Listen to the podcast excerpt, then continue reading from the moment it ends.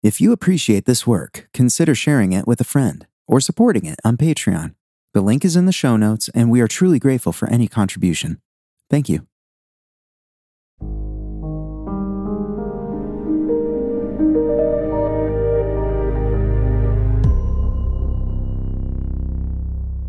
Hello, friend. Thank you for seeking God today. You've made a brave choice, whether you believe in God or not, and whether you're religious or not. Seeking God is the greatest thing that a human can do. And here we take the risk together that God is in fact there and wants us to pursue Him, and the journey will be rewarding. In the few moments we have together, we'll worship by praying, reading scripture, and reflecting. This time is for you to seek God, and I'm only here to help. If you're able, you may want to kneel or sit comfortably. Calming our bodies is not only relaxing, but it reminds us that we are limited and that a non physical God is sought in non physical ways. But what matters most is that this time is set apart and is unique to the rest of the events in your day. So once you're comfortable, let's begin. Close your eyes and take a breath. You are about to speak to the Creator of all things.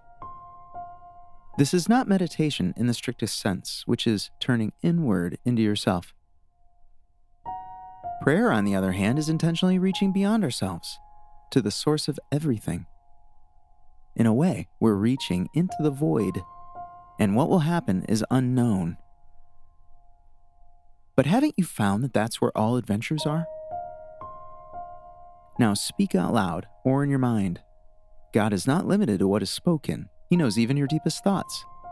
So express your intentions for this time. You can say, God, what am I doing? My feelings are back and forth, up and down.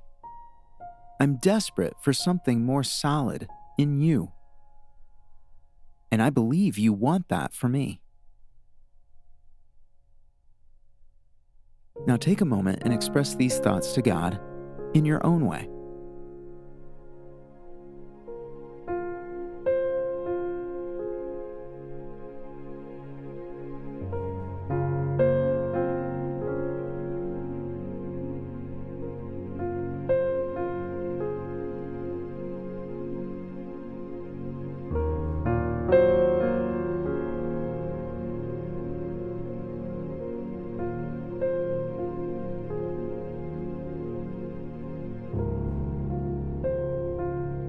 Let's read Scripture. We read Scripture because we believe that God communicates and that He's revealed Himself to people and they've written their experiences for our benefit. We don't have to understand it and we don't have to be Bible scholars, but it is important that we receive it and believe that God communicates. Today, we'll read Isaiah 29 19, which says, The humble will have joy after joy in the Lord, and the poor people will rejoice in the Holy One of Israel. You need God. That's why you're here, of course. You know that intuitively. But what to do in the meantime, in the difficulty and confusion of day to day living? Certainly, the people in Isaiah's time felt the same. Most of the book reads heavy and depressing.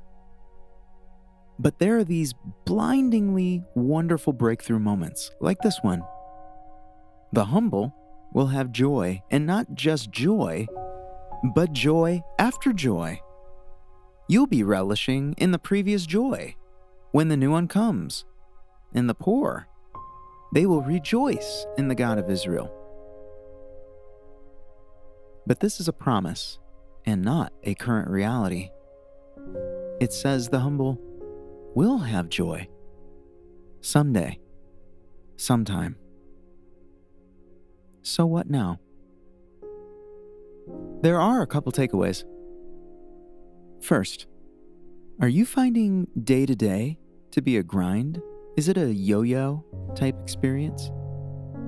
You're not alone, and you're not crazy This life is a struggle, but with breakthrough glory. Don't be surprised by the struggle. And second, don't be surprised by the glory, the joy. This is the heart of God. You are destined for joy. You are destined for rejoicing. Why exactly we traverse difficulty to get there is for God to know and us to walk in faith. But for now, enjoy the moments and perhaps practice joy and rejoicing a little more today. God, I know I'm in the in between time. I worship you in it today. I rejoice in you today. Help me experience your joy. Take a moment and express these thoughts to God in your own way.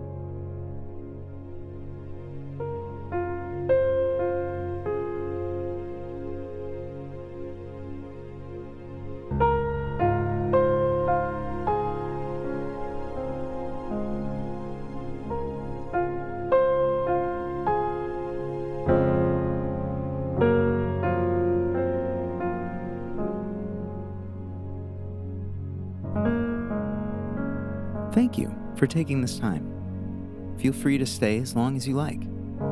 May God bless your day, and I look forward to being here with you again next time.